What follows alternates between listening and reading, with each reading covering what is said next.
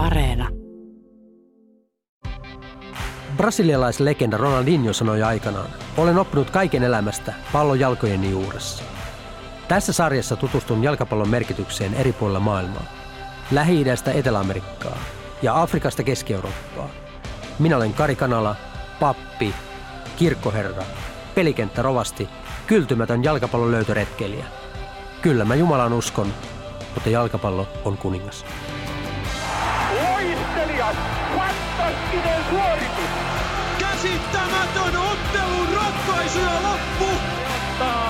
Viidennen maailmanmestaruutensa.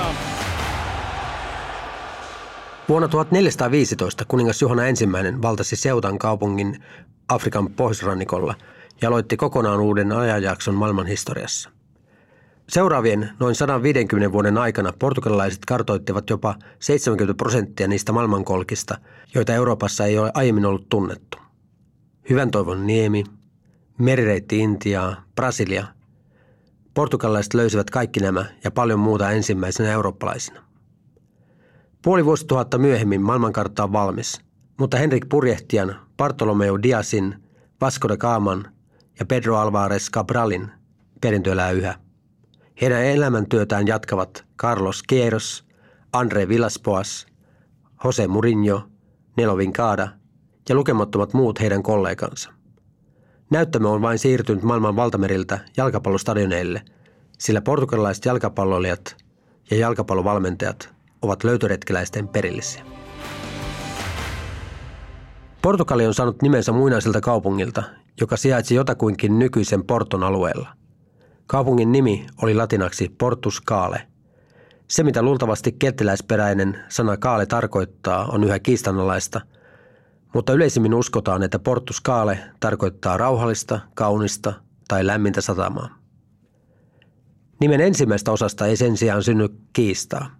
Portus tarkoittaa satamaa, tai vielä kirjaimellisemmin porttia, joten jo kieli antaa Portugalille aseman. Satamat sijaitsevat reunoilla ja Portugali on Euroopan reuna. Ennen Henrik Purjehtian lähettämiä löytöretkiä Euroopassa ei välttämättä tiedetty, vaikka Portugali olisi ollut koko maailman reuna. Reunalla eläminen, niin kirjaimellisesti kuin kuvannollisesti, taas vaatii uskallusta kohdata tuntematon. Ja portugalilaisista pelaajilta tai valmentajilta sitä ei ole koskaan puuttunut. Koti, uskonto, isänmaa, sanottiin Suomessa ennen – Portugalissa kansanluonne taas kiteytyy kolmeen Fään. Futebol, Fado ja Fatima. Eli jalkapallo, Fado musiikki ja usko.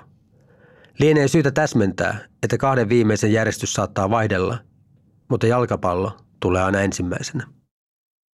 Jalkapallokentällä Portugalin kaikki kolme F ovat harmoniassa.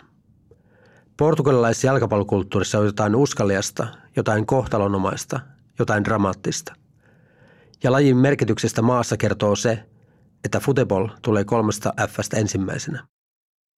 Niinpä pyöreä pallo lumosi jo varhain myös erään pienen suomalaispojan, joka syntyi Lissabonin lähellä Kaskeesissa helmikuussa 1990 ja asui Portugalissa ensimmäiset elinvuotensa. Hienon uran veikkausliikassa pelannut Duarte Tammilehto sai rautaisannoksen portugalilaista jalkapalloa kirjaimellisesti jo äidinmaidossa – sillä nykyisin honkaa edustavan tammilehdon äidinpuolinen suku on kotoisin Portugalista. Niinpä Dunkku saa tällä kertaa vastata klassikkokysymykseen, mitä jalkapallo ja jalkapallomaajoukkue merkitsevät Portugalin kansalle ja yhteiskunnalle. No se merkitsee kyllä tosi paljon, että, että Portugalissa varsinaisesti ei ole mitään muuta lajia kuin jalkapallo, jolloin silloin kaikki niin kuin energia ja voimat niin kuin keskittyy jalkapallon muutamien isojen seurojen ympärille, mutta varsinkin niin kuin maajoukkueeseen. Et se, se on kyllä yhteiskunnalle to, tosi tosi tärkeä ja varsinkin se menestyminen ja että siellä on hyviä pelaajia, joita voidaan kannattaa sitten maaotteluiden ulkopuolella myös, mutta, mutta se Portugalin maajoukkue on tosi tärkeä koko, koko kansalle. Mitä ajattelet, kuinka syvälle jalkapallokulttuuri ulottuu Portugalin yhteiskunnassa? Tosi syvälle. Että olet käynyt vissiin katsomassakin jotain pelejä, niin, niin kyllähän siellä on ihan laidasta laitaan niin kuin ihmisiä katsomassa. Ja, ja muistan itsekin perheeni kanssa käynyt joskus katsoa sekä kotona että stadionilla, niin kyllähän vanhemmat mummot ja vaarit, niin ne on kaikista fanaattisimpia siinä ja, ja seura valitaan jo syntymästä, että oot sä Benfica, jos sä Lissabonissa synnyt, niin sä oot Benfica tai Sporting ja, ja se matka menee sitten koko niin kuin läpi sun elämän ja, ja siitä ei niin kuin vaiheta, että, että kyllä se, se fanaattisuus tulee kyllä heti sieltä alku, alkumetreiltä saakka. Millainen maa Portugali on? Kaunis, hyvä maa. Kyllä mä niin kuin, omat kokemukset on tietysti sille, että mulla on suku siellä ja muuta, niin, niin varmasti erilainen, että kun tuosta otetaan perus Heikki ottaa lentokone ja lähtee Lissaboniin, niin varmaan kokemukset on erilaiset, mutta on tosi hyvä maa, hyvää ruokaa, meri on lähellä, ihmiset on todella mukavia ja sympaattisia ja niin kuin mä tuossa aikaisemmin sanoin, että jotenkin se kulttuuri myös, että kun on niin sekoittunut jo niin kuin historian saatossa Afrikka ja Etelä-Amerikka ja Portugali, niin se on tosi monikulttuurinen ja varmasti niin kuin rikkaus siinä mielessä, että koko kansalle, että ei ole mitään semmoista portugalaista prototyyppiä niin sanotusti, vaan että se on niin kuin sekoitus kaikkeen, niin ainakin itse koen sen niin, että se on tosi hyvä asia. Mulla on suhteellisen vahva tatsi portugalilaisten yhteisöllisyyteen. Mä olin Hampurin merimieskirkon johtajana 2000-luvun alussa ja siellä sitten meidän lähikadut oli käytännössä portugeesipaikkoja ja siellä oli valtava hieno yhteisöllinen tunne ja paikkojen omistavat tunsi myös hyvin toisiaan ja silloin sattui olemaan myös 2004 EM-kisat, jonka myötä, myötä sitten tuota, Portugali mäs todella pitkälle ja finaalin saakka ja koska olimme sitten paikallisen paarin vakikävijöitä kirkon tyyppeinä, niin me tietenkin mentiin sitten katsomaan, että löytyykö tilaa kattoa. Meidät vietiin eturiviin ja se oli minusta hämmentävää, että vaikka se oli portugalisi paikka, niin meidät suomalaiset nakattiin sinne nimenomaan joukkoon mukaan ja siinä oli jotain semmoista tavattoman hienoa. Onko tämä tyypillistä tapaa toimia vieraanvaraisuutta?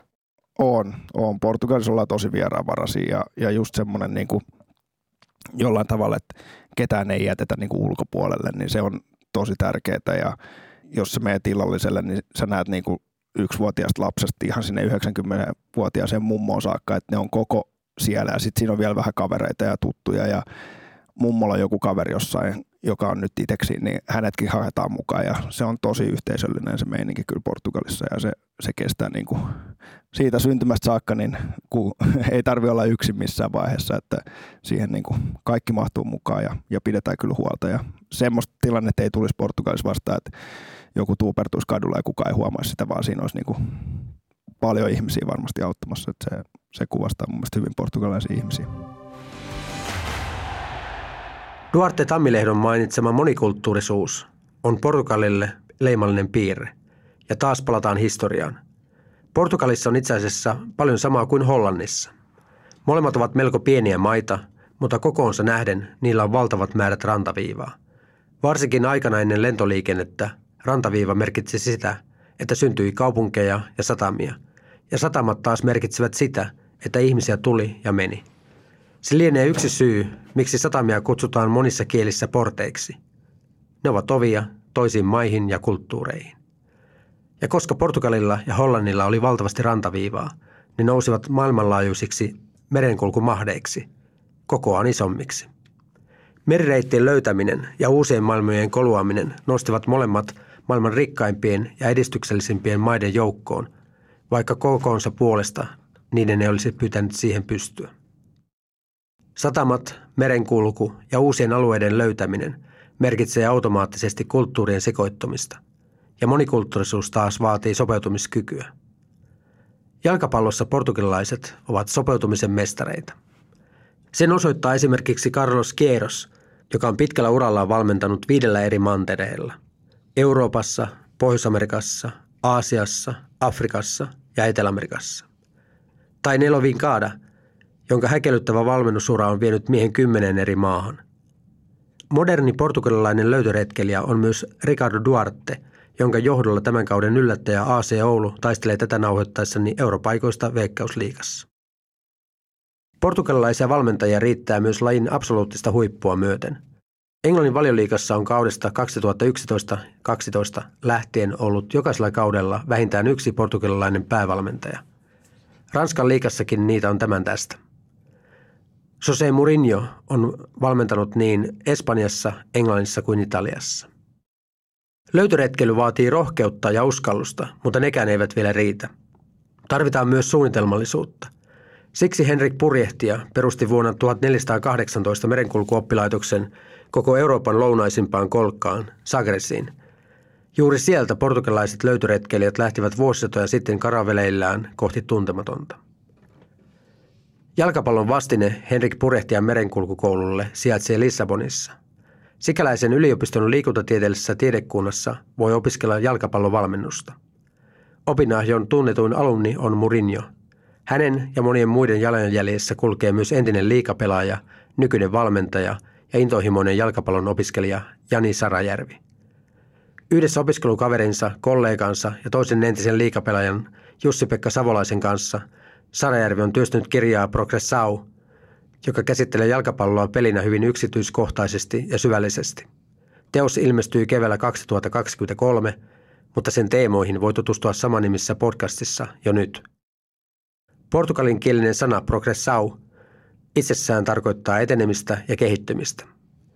En tiedä, oliko se Sarajärven ja Savolaisen tarkoitus, mutta termi kuvaa osuvasti portugalilaista löytyretkeliä perinnettä niin merillä kuin jalkapallokentällä.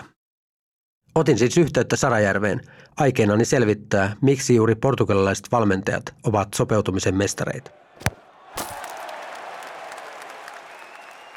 Eli tämä on yksi osa, mikä on portugalilaista valmentajuutta, niin kun on kulkijakansaa, ne on kulkenut eri puolilla maailmaa, niin he hyvin pystyvät sopeutumaan erilaisiin kulttuureihin ja kielitaito auttaa tietysti tässä.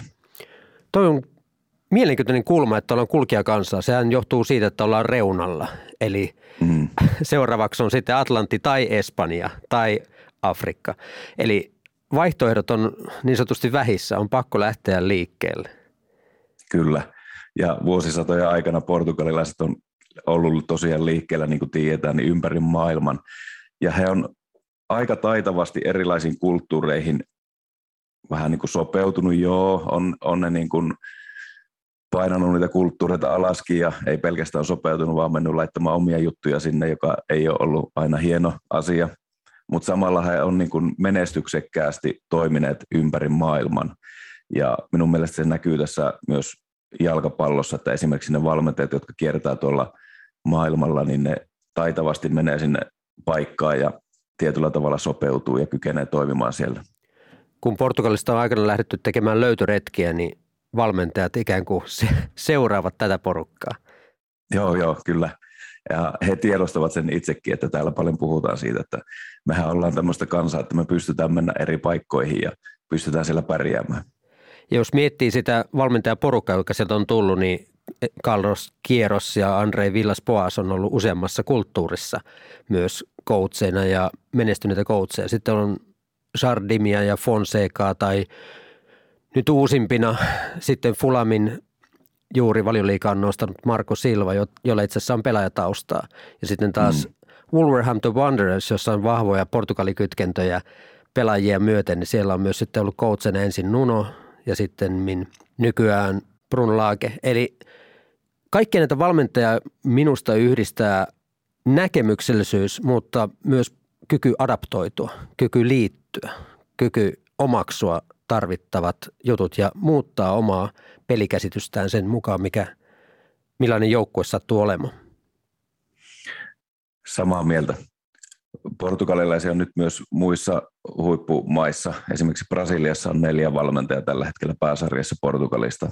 Ja he, he on kaikki oikeastaan näyttäneet, että he pystyvät toimimaan eri maissa. Että yksi yksittäinen valmentaja voi toimia niin kuin monessa eri maassa ja on aina aika nopeasti sinne sopeutunut joo, kielitaito on siinä se tärkeä juttu, mutta se semmoinen ajatusmaailma siitä, siitä, että maailmassa on jotakin erilaista.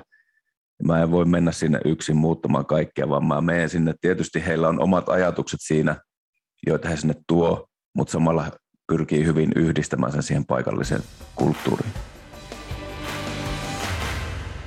Vertailuni Portugalin ja Hollannin välillä alkaa ontua – kun siirrytään satamasta vihreälle veralle. Kuten kerron aina tilaisuuden tullen, Hollanti oli lapsuuteni suosikkijoukkue MM-kisoissa. Vuosien 74-78 kisoissa se hullannutti minut totaalisella jalkapallollaan. Hollanti, yhtenä luottomiehenä sankarini Johan Neskens, antoi minulle ja koko maailmalle kauniin jalkapallon lahjan. Portugali saattoi olla aikanaan merenkulussa aikaansa edellä, mutta jalkapallossa se on ollut pahasti sitä jäljessä. Maassa on toki pelattu jalkapalloa jo 1800-luvun lopulta lähtien, ja laji nousi nopeasti suosituksi. Jotain kertoo se, että vuonna 1894 itse kuningas Karle ensimmäinen ja kuningatar Amelie kunnioittivat läsnäolollaan Lisbon Cricket Clubin ja Porton välistä ottelua. Se jäi jalkapallohistoriaan kenties ensimmäisenä otteluna, jossa on pelattu jatkoaika. Kuningas pari saapui nimittäin paikalle myöhässä, mutta Amelie nautti pelistä siinä määrin, että pyysi ottelun jälkeen kohteleesti pelaajia pelaamaan vielä lisää. Niin sanotut Tres Grandes, kolme suurta, eli Portugalin liikaa kautta aikojen hallinneet suurseurat Porto, Benfica ja Sporting, oli kaikki perustettu vuoteen 1906 mennessä. Jalkapallo on siis Portugalissakin pitkä historia. Menestyksekäs se ei kuitenkaan ole, jos tarkastellaan 1900-lukua. Jotain kertoo jo se, että vuoden 1938 MM-kisojen karsinnoissa Portugali havisi Syyrialle. Toisen maailmansodan jälkeen murskatappiot, esimerkiksi Englantia, Espanjaa ja silloin maailman huipulla ollutta Itävaltaa vastaan, osoittivat eron kärkimaihin olevan valtava. Portugali pääsi MM-kisoihin ensimmäisen kerran vasta 1966. Tosin sitten tapahtuikin ihmeitä. Sau voitti esimerkiksi Brasilian ja vei lopulta M-pronssia. Yhdeksän maalia tehnyt Eusebio voitti maalikuninkuuden. Kiitokset tästä Vasco de Gaamalle, joka rantautui Mosambikiin vuonna 1498. Kuten Eduardo Galeano kirjoitti, Portugalin kaikkien aikojen paras pelaaja oli kotoisin Mosambikista. Eusebio, pitkät sääret, roikkuvat kädet, surullinen katse. Jos joku uskoi M-pronssin alku jonkin suuremman, hän joutui pettymään pahasti. Seuraavan kerran Portugali esiintyi MM-tasolla vasta 20 vuotta myöhemmin, 86, jolloin se jäi Meksikossa lohkonsa jumboksi. EM-kisoistakaan ei jäänyt sen enempää kotiin kirjoitettavaa. Ensimmäisen kerran Portugali oli niissä mukana 84, jolloin se tosin ylsi välieriin kahdeksan joukkueen kisoissa. Oikeasti Portugali nousi jalkapallon suurmaaksi vasta 2000-luvulla. Sen menestysjakso voidaan tiivistää kahteen kultaiseen sukupolveen. Ensimmäinen niistä oli kukkeimmillaan 2000-luvun alussa. Vitor Baia, Fernando Couto, Rui Costa, Paulo Sousa ja tietenkin maaltykki Louis Figo. Tuolloin Portugali lähti kaikkiin arvoturnauksiin yhtenä mestarisuosikkina, mutta lopputulos saattoi olla mitä tahansa. Vuonna 2000 Portugali pääsi EM-välierään, mutta vuoden 2002 MM-kisoista se konttasi kotiin jo lohkovaiheen jälkeen. Lakipiste osui sinne minne pitikin, kesän 2004 EM-kisoihin kotikentällä. Portugali vastasi huutoon, marssi finaaliin. Lopuratkaisu vain oli todellinen antikliimaksi. Sensaatiojoukkue Kreikka nollasi Portugalin tähdet inhorealistisella pelitavallaan Lissabonin valonstadionilla – Silloisen sukupolven viimeinen ponnistus, Saksan MM-turnaus 2006, päättyi pronssiottelutappion Turkille. Kultainen sukupolvi ilman kultaa. Toki aika moni muu 10 miljoonan asukkaan maa ottaisi tämänkin tason menestyksen millään vastaan. Mutta ihmettelen, miksi sitä piti odotella 2000-luvulle, kun jalkapallo oli jo edellisetkin sata vuotta ollut Portugalissa suuressa suosiossa. Jani Sarajärvellä on vastaus. Yksi liikuntatieteilijä Hugo Sarmento nyt viime vuonna julkaisi kirjan tästä kultaisesta ikäluokasta, jossa käsiteltiin sitten eri syitä siihen, että miksi tämä kultainen ikäluokka niin kuin mahdollisesti kehittyi.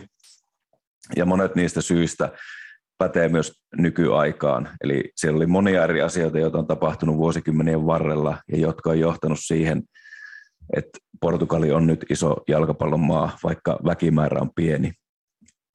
Portugali ei ollut iso jalkapallomaa silloin joskus vaikka 60-70-luvulla.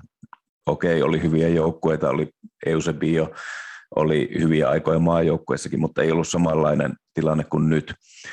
Ja voin muutamia tässä nyt avata niitä syitä, mutta niitä on varmasti vielä lisääkin. Mutta yksi oli valmentajakoulutus, Carlos Queiros ja kumppanit, jotka oli aikanaan täällä Lissabonin yliopistossa, niin he alkoi kehittää valmentajakoulutusta entisestään ja sitten vei näitä oppeja sitten ympäri Portugalin. Että he kehitti muun muassa pelin periaatteet, joita on neljä hyökkäyssuuntaa ja neljä puolustussuuntaa. Ja se on aika yksinkertainen, se on A4 se paperi. Ja sitä paperia hän meni sitten joka puolelle Portugalia kouluttamaan ja nykyään, nykyään edelleenkin niitä koulutetaan, niitä pelin periaatteita täällä. Ja kaikki valmentajat suunnilleen tietää ne ja pystyy niitä jo valmentamaan. Et se oli yksi mielenkiintoinen juttu, mitä tapahtui. Ja siihen liittyi se, että ihmiset oli avoimia ja oppi muualta. Esimerkiksi täällä on romanialaisen Leon Teodoreskun kirja tuolla meidän yliopistolla käännettynä portugaliksi. Hän oli tämmöinen invaasiopallopeleistä kirjoittanut tutkija ja kirjoitti jo joskus 60-luvulla, ehkä 50, en muista oliko 50-luvun lopulla, mutta 60-luvulla ainakin kirjoitti jo invaasiopallopeleistä tämmöistä teoriaa, jota sitten täällä sovellettiin ja sieltä syntyi ne periaatteet, joita lähdettiin sitten kouluttamaan eri paikkoihin.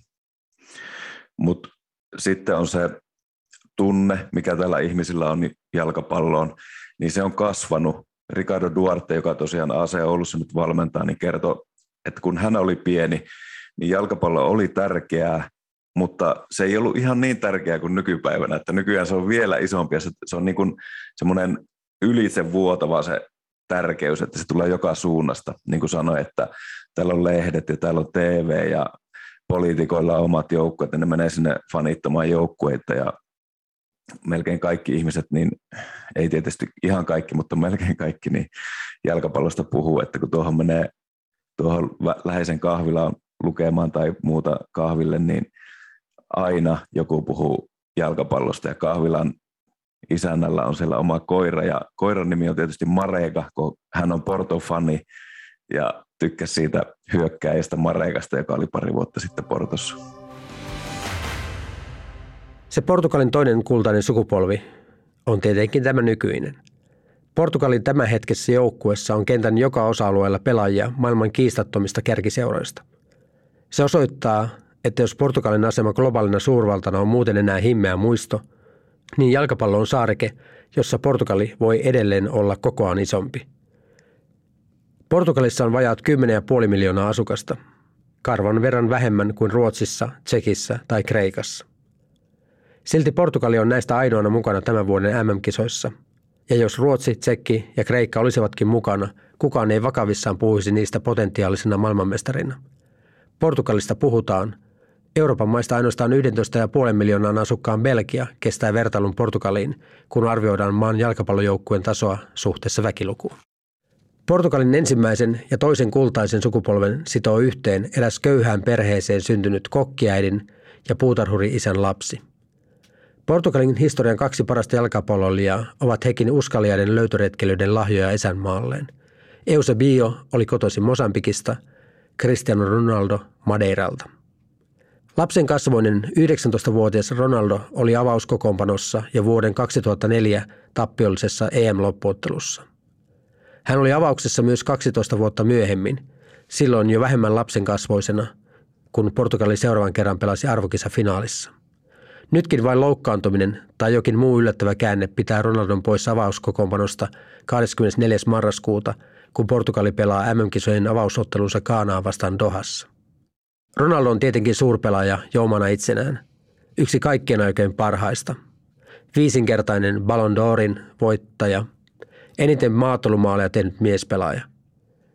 Mutta samalla CR7 on vielä paljon enemmän – hänen uransa ajoittuu juuri siihen aikaan, jolloin Portugalista tuli suuri jalkapallomaa. Ronaldo antoi kasvot Portugalin nousulle lajin huipulla. Mutta kultaisen sukupolven arvonimi ei ole mikään varsinainen kehu. Se on kantajalleen elinikäinen risti kannettavaksi. Jonkin sukupolven nimiäminen kultaiseksi kertoo suurista odotuksista. Ja jos se sukupolvi ei niitä pysty täyttämään, käsite saakin ivallisen sävyn – josta pelaaja ei koskaan pääse eroon. Niin kävi Portugalin ensimmäiselle kultaiselle sukupolvelle, joka kävi jo kotikentällään EM-finaalissa suuruuden porteilla vain nähdäkseen, kuinka ovi rysähti sen edessä kiinni. Niin kävi Suomen kultaiselle sukupolvelle, joka ei sittenkään pystynyt viemään huuhkajia arvokisoihin. Ja niin uhkaa käydä nyt Pelkian kultaiselle sukupolvelle. Raskaasta taakastaan tietoisena Rui Patricio, Pepe, William Carvalho, Joao Mutinho, Ronaldo ja muut Portugalin pelaajat matkustivat kesällä 2016 Ranskan EM-kisoihin. Sele Sau selvisi alkulohkostaan jatkoon vain rimaa hipoin, mutta niin vain se oli 10. heinäkuuta 2016 jälleen suuruuden porteilla. Tällä kertaa Portugali oli Ranskan kansallistadionilla Stade Francilla itse se, joka yritti pilata kotijoukkueen juhlat, aivan kuten Kreikka Lissabonissa 12 vuotta aiemmin. Jälleen Futebol kohtasi Fadon ja Fatiman. Finaali oli pelattu vain parikymmentä minuuttia, kun Ranskan Dimitri Payet niittasi Ronaldon kumoon. Ronaldo jatkoi peliä hoitotoimenpiteiden jälkeen, mutta kellahti uudelleen kenttään hetkeä myöhemmin. Kaikki ymmärsivät heti, mitä se merkitsi. Fado tarkoittaa sanana kohtaloa. Niinpä Fadon musiikkiin liittyy erottamattomasti kohtalonomaisuus, nostalgia – haikailu menneeseen, joka ei enää palaa. Television lähikuvassa näin Ronaldon istuvan nurmella kyynelet silmissään. Hänen kasvoilleen laskeutui perhonen. Se oli kohtalo, joka leikki Ronaldon kasvoilla. Osoitti hetken kauneuden ja katoavaisuuden. Korvissaan saattoi kuulla Maria Teresa de Noronjan tai Alfredo Marceneiron laulavan, haikailevan edes viisi minuuttia taaksepäin hetkeen, jolloin kaikki oli vielä mahdollista – mutta jota ei enää saa takaisin. Näinkö tämä taas päättyy, kuten Lissabonissa 2004? Mutta tällä kertaa Fado vaimeni. Väistyi Fatiman tieltä. Löytyi usko, löytyi yhtenäisyys pelata Ronaldon puolesta. Ottelu venyi maalittomana jatkoajalle, ja kun vaihtomies Eder viimein teki maalin 109 peliminuutilla, Portugali käveli sisään suuruuden porteista, voitti ensimmäisen arvokisamestaruutensa. Eder repii paidasta Kosielnia, mutta pitää pallon itsellä. Lauko! Lauko! Lauko! Maaliin! Eder laukoo pallon maaliin! Eder! Eder! Kaikista pelaajista! Ei herra Jumala sentään pallo painuu pömpeliin! Portugali juhli koko joukkue kentällä! Eder! Eder! Ja näin soi pilli! Portugali voittaa historian ensimmäisen, ensimmäisen Euroopan mestaruuden. Ensimmäisen mestaruuden ylipäänsä arvokisoissa. Eder, suuri sankari, finaalin jättimäinen päällikkö. Cristiano Ronaldo loukkaantui, jäi statik statistin rooliin, mutta Portugali juhlii. Nyt kuusi vuotta myöhemmin se saattaa olla vieläkin parempi. Sen riveissä on vielä enemmän maailmantähtiä kuin kuusi vuotta sitten. Esimerkiksi Ruben Dias, Joao Cancelo, Bruno Fernandes ja Bernardo Silva. Ja tietenkin 37-vuotias Cristiano Ronaldo. Enää ei oikeastaan ole kyse mistään yksittäistä kultaista sukupolvesta. On jo arkipäivää, että Portugalista tulee maailmantähtiä. Ja kun Duarte Tammilehdolta kysyy dramaattisista hetkistä kesällä 16, hänen puheensa on täynnä saudadea, syvää nostalgiaa ja melankoliaa.